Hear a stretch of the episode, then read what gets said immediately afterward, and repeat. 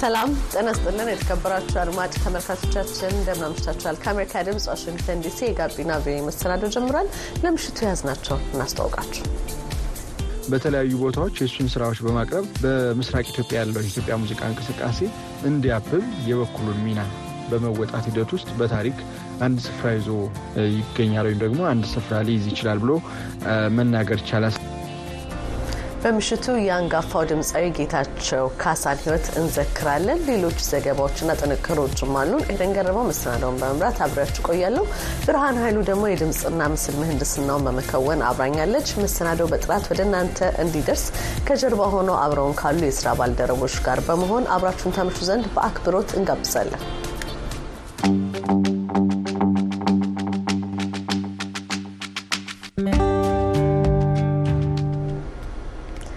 የምሽቱ የመጀመሪያው ዘገባችን እዚህ ዩናይትድ ስቴትስ ውስጥ ያለ ታሪክ ነው።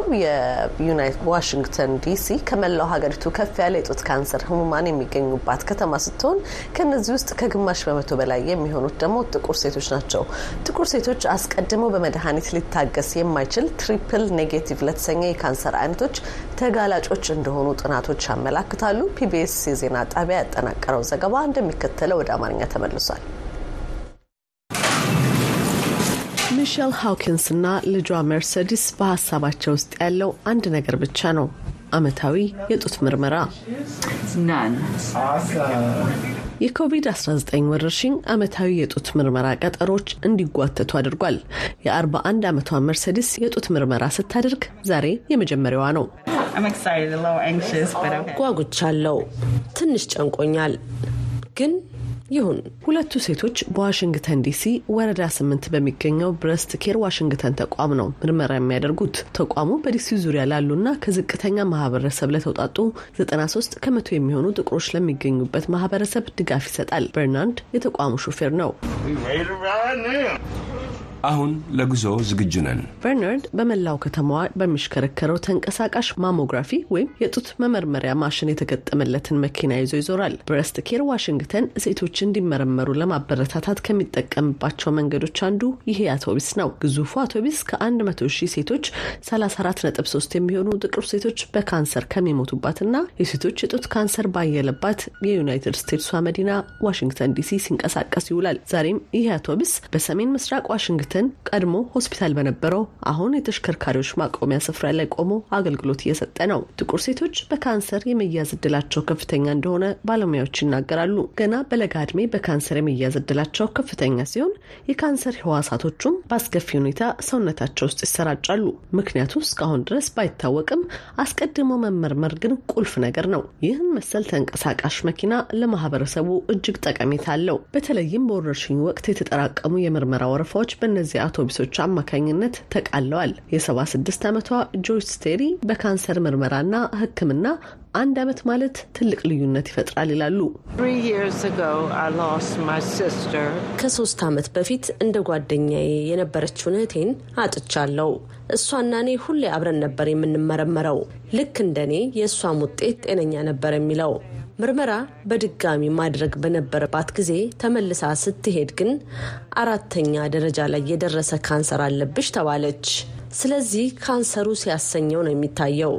በአንድ ዓመት ጊዜ አሁን ደህና ነኝ የምትይበት ጊዜ የለም። ዓመታዊ የጡት ምርመራን ጊዜውን ጠብቀው እያደረጉም እንኳን በፍጥነት የሚሰራጭ ካንሰር ከተከሰተ አስከፊ ውጤት ይከተላል። እንደ ጥቁር አሜሪካዊ ለተለየ ካንሰር አይነት ተጋላጭ ነን። ካንሰሩ triple negative ይሰኛል። ሬጂና ሃምተን የብረስት ኬር ዋሽንግተን አጋር መስራችና የቀዶ ጥገና ሐኪም ናቸው። ለሆርሞን ሕክምና ምላሽ የሚሰጥ ካንሰር አይደለም። ለሆርሞን ምላሽ የሚሰጥ ካንሰር ያለባቸው ሰዎች ለአንድ አምስት ዓመት ጊዜ የሚሆን የሆርሞን ሕክምና ይወስዱና ለጡት ካንሰር ተጋላጭ የሚያደርጋቸው ነገሮች ይቀንሳሉ። ነገር ግን triple negative የተሰኘው የጡት ካንሰር አይነት ሲከሰት በቀዶ ጥገና ጨረርና ኪሞቴራፒ በመውሰድ ይታከማል። ይሁን እንጂ triple negative የተሰኘው ካንሰር ለመከላከል የሚሆን ምንም ነገር የለም። ዶና ሄ triple negative የተሰኘው የጡት ካንሰር የተገኘባት ባለፈው ግንቦት ወር ላይ ነበር። ለዶና ሊሰጣት የሚችል የሚዋጥ ምንም አይነት መድኃኒት የለም። ዶና ካንሰር ሲይዛት ገና 32 ዓመቷ ነበር።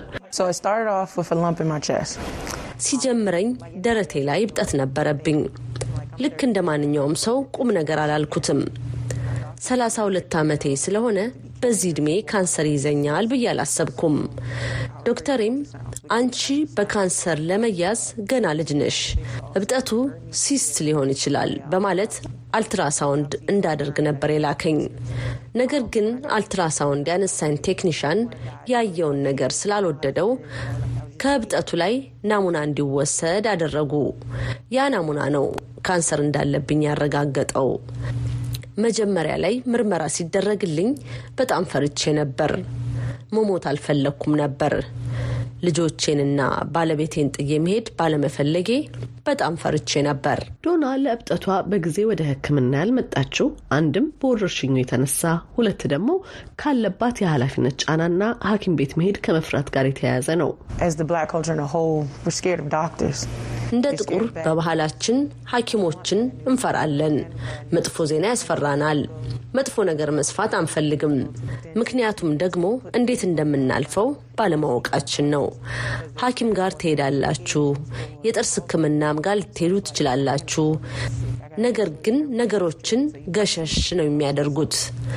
በተለይ ጥቁር ሴት እናቶች በቤታቸው ከልጆቻቸው ጋር ብዙ ነገሮችን ስለሚሸከሙ ቸል ይላሉ። መታመም አይችሉም። ሁሉ ነገር ሲያስተካክሉ ራሳቸውን ይዘነጉታል። ዶክተር ሬጂና ታዲያ ይህ በብዙ ጥቁር ሴቶች ዘንድ የተለመደ ምክንያት ነው ይላሉ። አብዛኞቹ ብቻቸውን ቤተሰብ የሚደግፉ የቤተሰብ አስተዳዳሪዎች ናቸው። ብዙ ስራዎች ሊሰሩ ይችላሉ። ስለዚህ ጤናቸው በዋናነት የሚያሳስባቸው ጉዳይ አይደለም። በቅድሚያ በዙሪያቸው ላሉ ሰዎች ነው ትኩረታቸውን የሚያደርጉት።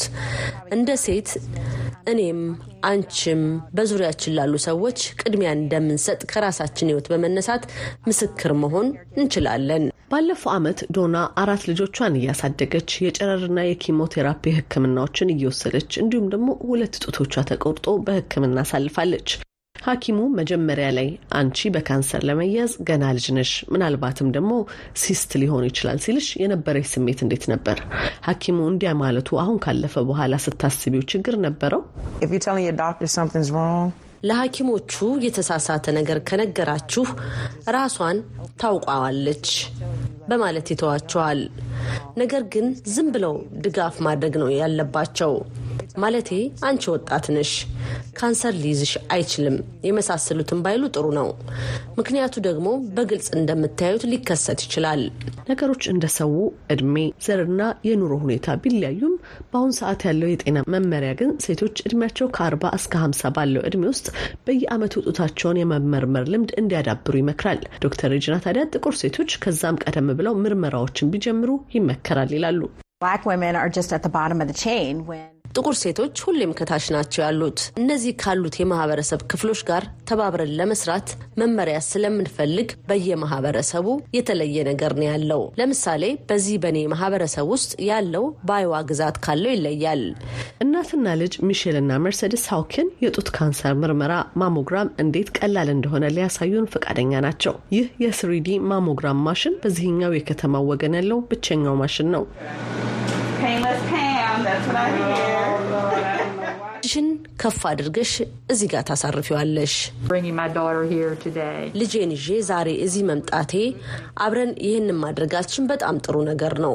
መርሴዲስ የጡት ምርመራው ምንም አይነት ህመም የለውም ትላለች። ህመም አልነበረብኝም። እንደ እውነቱ ምንም አይነት ህመም አልነበረብኝም። የሚመረምርሽ ሰው ምንም ርኅራሄ አያሳይሽም።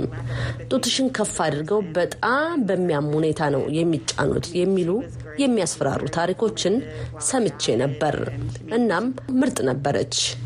ምን እየሆነ እንዳለ እያስተማረች ነበር። ምቾት እንዲሰማኝ አድርጋኛለች። ያለፉትን ወራቶች በጡት ካንሰር ሕክምና ያሳለፈችው ዶና ሄስ በቅርቡ የጨረር ሕክምናዋ መጠናቀቁን አክብራለች። ያለፉትን ዘጠኝ ወራት እንዴት ዘለቀችው ለሚለው ጥያቄ ታዲያ ከእሷ ጋር አብሮ ጸጉሩን የተላጨው ሁሌም የሚደግፋት የትዳር አጋሯ ውሻዋ ሲናመን ልጆቿና በማህበራዊ መገናኛ ብዙኃን ላይ ስለ ሕክምናዋ የምታጋራቸው ደጋፊዎቿ ሚና ትልቅ ነበር።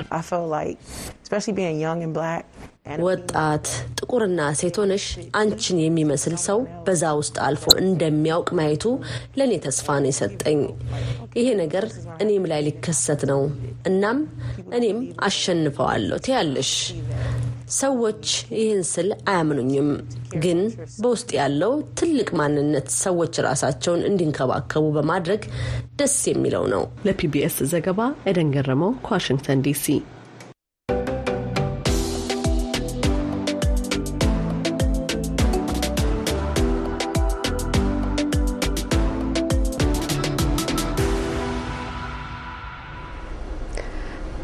at በመቀጠል ደግሞ የምናልፈው ከስፖርት ዘገባ ይኖረናል። ከዛ በፊት ግን ዝግጅቶቻችን እንዴት እንደምታገኙ እናስተዋውቃችሁ። በመከታተል የምትገኙት ከአሜሪካ ድምጽ ዋሽንግተን ዲሲ የሚተላለፍላችሁን የጋቢና ቤ መሰናዶ ና አብራችሁን ስለሆናችሁ እናመሰግናለን። ስፖርትን መጨረሻ ላይ እንደምናደርገው ነው የተነገረኝ። በኢትዮጵያ ዘመናዊ የሙዚቃ ታሪክ ውስጥ ልዩ ቀናን ካስተዋወቁ የ1960ዎቹ ና ሰባዎቹ አይረሴ ዘመኞች መካከል አንዱ ድምፃዊ ጌታቸው ካሳ ከሰሞኑ ከዚህ ዓለም በሞት ተለይቷል። ጌታቸው ተወልዶ ባደገባት አዲስ አበባ ያረፈው የካቲት 12 ሌሊት መሆኑ የተነገረ ሲሆን በመሰንበቱም ታውቋል። ሀብታሙ ስዩም የጌታቸው ካሳን የኢትዮጵያ ሙዚቃ ዘርፍ ሚናን በቀጣዩ አጭር ዘገባ ያስቃኘናል።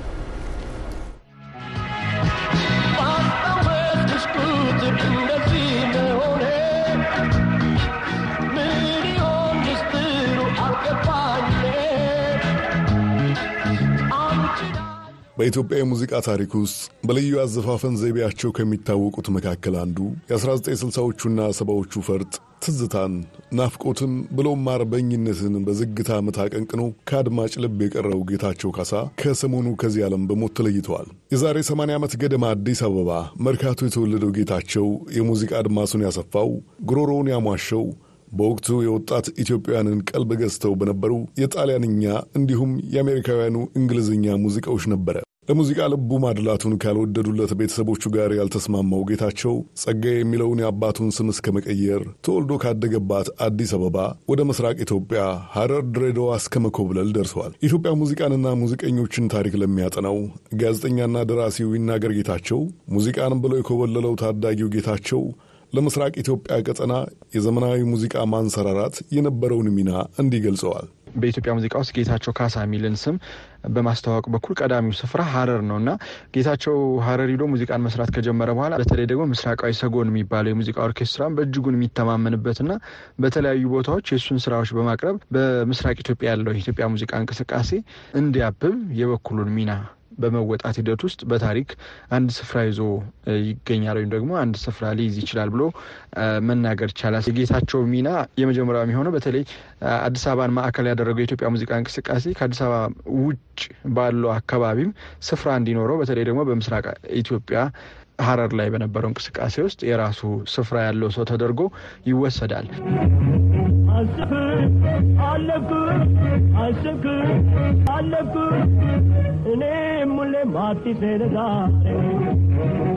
ጌታቸው ወደ አዲስ አበባ ከተመለሰ በኋላ ኢትዮጵያ ዘመናዊ ሙዚቃ ተሳትፎውን ያሰፋው በ1960ዎቹ ከፈጣን ባንድ ጋር በፈጠረው ጥምረት ነው። በመቀጠልም በዘመኑ እውቅ ከነበሩ ሸበሌ ባንድና ዋልያስ ባንድ ጋር ለመስራት ችሏል። የውቤ በረሃ ድምቀት በነበረው ፓትሬስ ልሙምባ የምሽት ክበብና ሰንጋተራ ላይ ነግሶ በኖረው ሶምበሪኖ ክለብ ተናፋቂ የዘመኑ ድምፃውያን መካከል አንዱ ጌታቸው ካሳ ነበረ።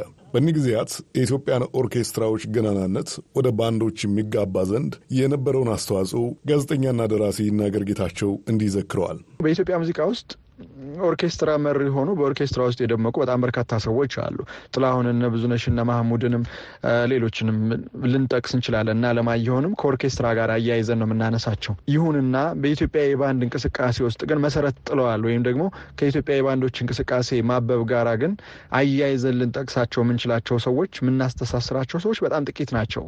ከነዚህ መካከል ቀዳሚዎቹን ማለቴ ነው እንግዲህ የነ ሙላቱ ከዛ የነጋሽ ግርማ በየነ እንቅስቃሴ እነ ኃይሉ መርጊያም በጥቂቱ ምድር ጦር ሰራዊት ጋር ቢቆይም እንደዚህ ከነዋሊያስ ጋር ሆኖ ሌሎችም የራሳቸውን በባንድ እንቅስቃሴ ውስጥ ኢትዮጵያ ከኦርኬስትራ ውጭም በባንዶች የሙዚቃ መልክ እንድትወከል በማድረግ የባንድ እንቅስቃሴ እንዳብብ በማድረግ በኩል ውስጥ የጎላ ሚና ነበራቸውና በኢትዮጵያ የባንዶች እንቅስቃሴ ማበብ ውስጥም ጌታቸው ካሳ በጣም የራሱ ሚና የነበረው የራሱ አበርክቶ የነበረው ሰው ነው። በ1970ዎቹ አምሃ ሸቴን ከመሰሉ የሙዚቃ አሳታሚዎች ጋር ወዳጅነት የፈጠረው ጌታቸው በአምሃ ከሊፋና ፊሊፕስ ድርጅቶች አማካኝነት ነጠላ ዜማዎችና ሸክላዎችን ለአድማጮች አድርሰዋል። ጌታቸው ካሳ በኢትዮጵያውያንና ምዕራባውያን ሙዚቃ መካከል ኪናዊ ድልድይን ከፈጠሩ ሙዚቀኞች መካከል አንዱ አድርገው የሚቆጥሩት ጥቂት አይደሉም። ጋዜጠኛውና ደራሲው ይናገር ጌታቸው ይህንን የጌታቸውን ካሳ አበርክቶት በተመለከተ ይህንን ብለዋል።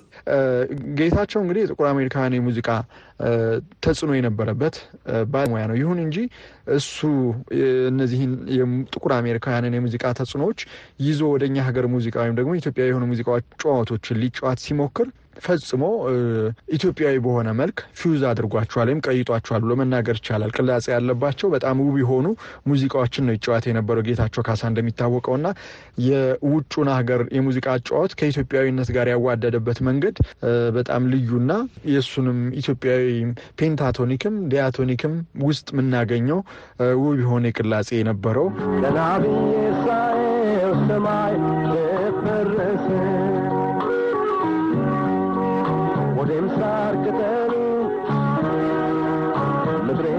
አስታወሰ አገሬ ትዝታሽ ነገሰ። በ1973 ዓ ም ወደ ዩናይትድ ስቴትስ ለሥራ ያቀናው ዕውቁ ድምፃዊ በስደት ሕይወት ውስጥ ለ27 ዓመታት ቆይተዋል። በእነዚህ ዓመታት ውስጥ በአሜሪካ በሚገኙ የተለያዩ ትውልደ ኢትዮጵያን መድረኮችና የመዝናኛ ስፍራዎች ውስጥ በተናጠልና ከሌሎች ድምፃውያን ጋር ሥራዎቹን አቅርበዋል። እኒህ ዓመታት ድምፃዊው ተጨማሪ አዳዲስ ሥራዎችን ማቅረብ እየቻለ ሳይጠቀምባቸው ያለፈባቸው የስደት ሕይወትን አሉታዊ ገጽታ ማሳያ ጊዜያት ናቸው ሲሉ የሚጠቅሷቸው አሉ። ለዓመታት የኢትዮጵያን ሙዚቃ የሚመለከቱ ጉዳዮችን በሀገር ውስጥም ሆነ በውጭ ሀገራት የሚኖሩ ኢትዮጵያን ድምፃውያንን ሕይወት ሲዘግብና ሲሰንድ የኖረው የራዲዮና ቴሌቪዥን መሰናዶ አቅራቢው ተወልደ በየነ ተቦድነ ከዚህ የተለየ ሐሳብ አለው። ጌታቸው ለሥራዎች የላቀ ጥራት ከሰጠው ትኩረት አንጻር መታየት እንዳለበት ያስረዳል። ሀሳቡ እንደ ሀሳብ መነሳቱ ትክክል ነው ብዬ አስባለሁ። ነገር ግን አብሮ ጎን ለጎን ማየት የሚቻል ነገሮች ደግሞ ሊኖሩ ይገባል። ጌታቸው እንደ አብዛኛው እምነትና አመለካከት የነበረው ነው። በዛ እምነቱ ውስጥ ከሚያምንበት ነገሮች ወጥቶ ሌሎች ነገሮችን ላለማድረግ ብዙ ፈተናዎች ነበሩበት ብዬ አስባለሁ። ለዚህ እንደ ምክንያት የምቆጥረው ሙዚቃ የራሱን ደረጃና መጠን በጠበቀ ትናንት ከሰራቸው ስራዎች በተሻለ መልኩ ባበረክት የበለጠ ለታሪኬም አብልጬ ለመወዳትን ሙዚቃ ዋጋ በከፍል ተገቢ ባለሙያ እንደነበር አውቃለሁ።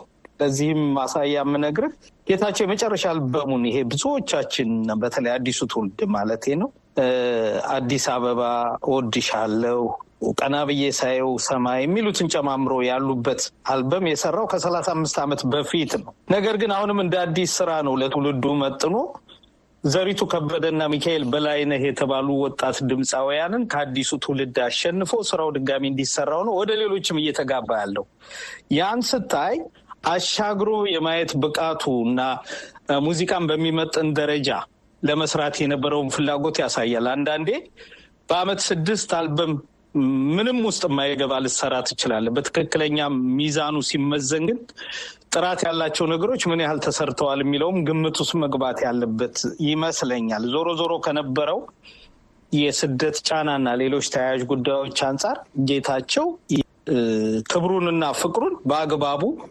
የተጠቀመ ይመስለኛል። በኢትዮጵያ እስራ ምዕት ወይም ሚሊኒየም ማግስት ወደሚወዳት ሀገሩ ማንነቱን እንደጠበቀ የተመለሰው ጌታቸው በቀጣይ ዓመታት በተለያዩ መድረኮች ላይ ዘመን ተሻጋሪ የሙዚቃ ስራዎቹን አቀንቅኗል። በቅርብ ዓመታት ውስጥ ደግሞ በምሽት መዝናኛዎች ላይ ተወዳጅ ሙዚቃዎችንም ያስደምጥ ነበረ። የቅርብ ሳምንታት ክራሞቱ በጤና እክል የተፈተነ ነበረ። ጌታቸው ካሳ በመጨረሻዎቹ ዘመናት ላይ የሚሰራ የነበረው ጊዜ ባርና ሬስቶራንት ነው። አንድ የጓደኛችን ክለብ ውስጥ ነው የሚሰራው። ያው እንግዲህ ጌቾ ደግሞ እንደሚታወቀው ከሰው ጋር ያለው አቅራቦት በጣም ውስንና ውስንና ውስን ነው፣ እጅግ በጣም ውስን ነው። በዚህና በሌሎች ምክንያቶች ትንሽ ስራ ላይም ወጣ ነበር ብሎ በመጨረሻ አካባቢ ግን ስራ መምጣት አልቻለም። ለምን እንዳልመጣ የሚሰራበት ቤት ባለቤት ስልክ ተደውሎ ሲጠየቅ እግሩን እንዳመመው ተናገረ። የሰማነው አቻሬ ነው። አቻሬ የኪነ ጥበብ ሰዎችን ለማገዝ ያለሙ መርሃ ግብሮችን በማስተባበር ድጋፍ ለሚሹትም ቀድሞ ደራሽ ናቸው ከሚባሉ የኪነ ጥበብ ወዳጆች መካከል አንዱ ነው። አንጋፋውን የሙዚቃ ሰው የመጨረሻ ጊዜያት አቻሬ እንዲያስታውሳቸዋል። ይህ ደወለልኝና ተያይዘን ወደዛ ሄድን። ስንሄድ እግሩ አብጧል፣ መነሳት አልቻለም። ብቻ ቶሎ ቶሎ ብለን አንድ ሆስፒታል ወሰድ ነው። አንድ መልካም ያሉ እሳቸው ጋር ወሰድ ነው። ያንን ሆስፒታል ተፈቅዶ ከገባ በኋላ ሙሉ ከኋላ በኋላ ወደ ማታ አካባቢ በቃ መታከም ፍላጎት የለኝም ብሎ እንዲህ ብሎ ተነስቶ ወጣ። ከዛ ወዳ ቤቱን ሄደው በአንድ ወር በኋላ ደውሎ ምግብ አምጡልኝ ማለት ጀመረ። ምግብ ሲሄድለት ምግብ የያዙትን ሰዎች ተነስቶ መቀበል አልቻለም። በር መክፈት አልቻለም። በዚህ አንድ ሁለት ሶስት ቀን አደረ። በቃ በጣም አሳሳቢ ሁኔታ ላይ ደረሰ። እኛም ተነስተን ሄድን። ያለው ሁኔታ ስናይ ትንሽ አስቸጋሪ ስለፈራን እኛም በሩን መክፈት አልፈለግንም። በራሳችን ፈቃድ ፖሊስ ጋር አመልክተን ፖሊስ መጥቶ ነው የከፈተው። ያው ታሞ ወድቋል። እንደዛም ሆኖ እንግዲህ ተሯሩጠን የሚረዳን አካል ፈልገን ወዲያ ወዲህ ብለን ሆስፒታል እንዲገባ አደረግን። የካቲት ገባ። እዛ ከደረስን በኋላ ግን ደህና ነበር፣ ይናገራል፣ ኮንሽስ ነው። ግን ሐኪሞች በቃ ልቡ እንደደከመችና ደም በደንብ እንደሚያሰራጭ ነገሩን። በዚህ ሁኔታ ዋለና እዛው አደረ። ግን ነገር ግን በቃ ለሊት አስር ሰዓት ተኩል ላይ ደወሉልን እና ማረፉን ነገሩን እና በዚህ ሁኔታ ነው እንግዲህ አሟሟቱ ሁኔታ የድምፃዊውን የቀብር ስነ ስርዓት ለማስፈጸም በስራ ላይ የነበረው አቻሬ የአንጋፋውን የሙዚቃ ሰው ሁኔታ በመመልከት ድጋፋቸውን ላልነፈጉ አድናቂዎችና ወዳጆች ይህንም ብለዋል። ታመመ፣ ተቸገረ ሲባል በጣም ልበሩሮች እዛ አሜሪካን ውስጥ አሉ። እነሱ ሁልጊዜ የሚመሰገኑ ናቸው። ዳርሜሌሽ ተስፋዬ፣ ተጎርነ በየነ እነዚህ ሁለቱ በብዙ መንገድ እየረዱን ነው እና እጅግ በጣም እናመሰግናቸዋለን። ከድምፃዊ ጌታቸው ካሳ ህልፈት በኋላ አድናቂዎቹና ወዳጆቹ የሐዘን መልእክቶቻቸውን በተለያዩ ማኅበራዊ አውታሮች ላይ አድርሰዋል።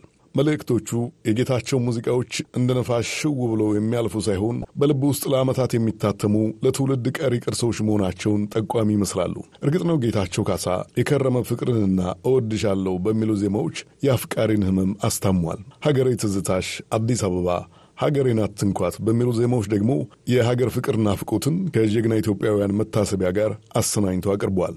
እመኛለሁ የሚለውን የመሰሉ ዜማዎቹ ደግሞ ኑሮውን ከብልሃቱ ማስማማት ላቃታቸው የመንፈስ አጋርነትን አሳይተዋል። የኢትዮጵያን ሙዚቃ የሚመለከቱ የራዲዮና ቴሌቪዥን ዝግጅቶች አቅራቢው እንዲሁም የኢትዮጵያ ሙዚቀኞችን ታሪክ ሰናጂው ተወልደ በየነ ተቦርነን ለመሰሉ ከአድማስ ማዶ የትውልድ ሀገራቸውን ውሎና ዳር በስስት ለሚያዩ ከጌታቸው ሙዚቃዎች አንዳንዶቹ ከሙዚቃነትም በላይ ይሻገራሉ። ሀገሬን አትንኳት ለእኔ የተለየ ትርጉም አለው። በዋነኛነት ሀሳቡን የጻፉበት መንገድ፣ ዜማውን የፈጠሩበት ሂደት የኢትዮጵያን የቆየ ታሪክና ለመዘከር የተጠቀሙት የዜሱ ልዩ ትርጉም ይሰጠኛል። አሁን በአንተ እድሜ ልበል አንተን ለወክል ለጊዜውና ሀገራችን ባለው የፖለቲካ ሂደትና ታሪክ እያንዳንዱ ነገር አብሮ የመኖራችንን ታሪክና ውል የሚያላላ በሆነበት ዘመን ኢትዮጵያ የብዙ ብሔርና ብሔረሰቦች ሀገር እንደነበረች ግን በዛ የጌታቸው ውብ ስራዎች ተካቷል። ገና ሲጀምር የብዙሃን እናት መመኪያ የምንላት እማማናትና ትንኳት ነው የሚለው እና የብዙዎች እናት ከመሆኗ አንጻርና ለመስዋዕትነት እነዛ ልጆቿ ሁሉ ዝግጁ እንዲሆኑ አድርጎ ከማነሳሳት ጀምሮ ውብ በሆነ ልብን በሚሰረስር ዜማ ትልቅ መልእክት ያስተላለፈ የብዙሃን እናት መጠጊያ የምንላት እማማ አገሬ ናት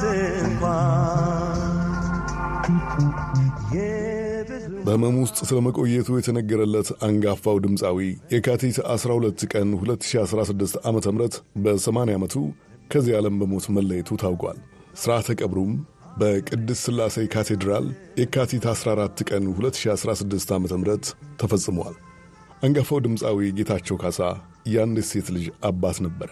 ለአድናቂና ቤተሰቦቹ መጽናናትን እንመኛለን።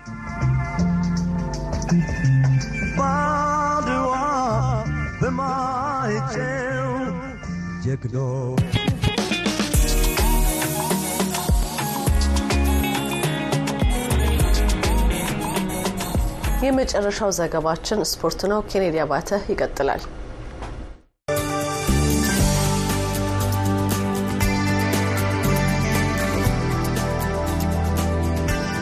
በቱኒዚያ በተካሄደው የአፍሪካ ሀገር አቋራጭ አትሌቲክስ ሻምፒዮና ኢትዮጵያ የምንጊዜም ተቀናቃኟን ኬንያን በመከተል ሁለተኛ ደረጃን ይዛ አጠናቃለች። ትናንት እሁድ የካቲት 17 ቀን 2016 ዓ ም በቱኒዚያዋ ሀማመት ከተማ በተካሄደው ስድስተኛው የአፍሪካ ሀገር አቋራጭ ሻምፒዮና ላይ ኢትዮጵያ በወጣት ሴት 6 ኪሎ ሜትር፣ በወጣት ወንድ 8 ኪሎ ሜትር፣ በአዋቂ ሴትና ወንድ 10 ኪሎ ሜትር እና በድብልቅ ሪሌ በአጠቃላይ በ28 አትሌቶች መወከሏን የኢትዮጵያ አትሌቲክስ ፌዴሬሽን መረጃ ያመለክታል።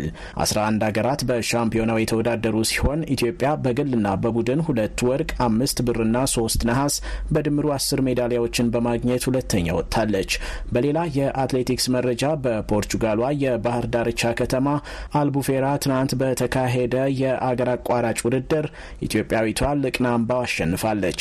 አትሌት ልቅና የ9.13 ኪሎ ሜትር ውድድሩን 30 ደቂቃ ከ45 ሰከንድ በማጠናቀቅ ስታሸንፍ ሌላዋ ኢትዮጵያዊት አትሌት አስማረች አንለይ ሶስተኛ ወጥታለች። ሁለተኛ ደረጃን ይዛ ያጠናቀቀችው የብሩንዲ አትሌት ናት። በወንዶች ምድብ የስፔን የኡጋንዳና የብሩንዲ አትሌቶች ከአንድ እስከ ሶስት ያለውን ደረጃ ይዘው አጠናቀዋል። ሊቨርፑል በዌምብሌይ ስታዲየም በተካሄደው ውጥረት የበዛበት የፍጻሜ ጨዋታ ቼልሲን አንድ ለዜሮ በማሸነፍ የካራባኦ ዋንጫን አሸንፏል። ክለቡ የራሱን ክብረ ወሰን በማሻሻል አስረኛውን የእንግሊዝ ሊግ ዋንጫን ያነሳበትን ብቸኛ ግብ ቨርጂል ቫንዳይክ በተጨማሪ ሰዓት መጠናቀቂያ ላይ በግንባሩ አስቆጥሯል። የእሁዱ ድል የአሰልጣኝ የርገን ክሎፕን የሊቨርፑል የመጨረሻ ዓመት ያጣፈጠ ከመሆኑም ባለፈ ከክለቡ ጋር ባዶ እጁን እንደማይለያይ ያረጋገጠ ስኬት ሆኗል።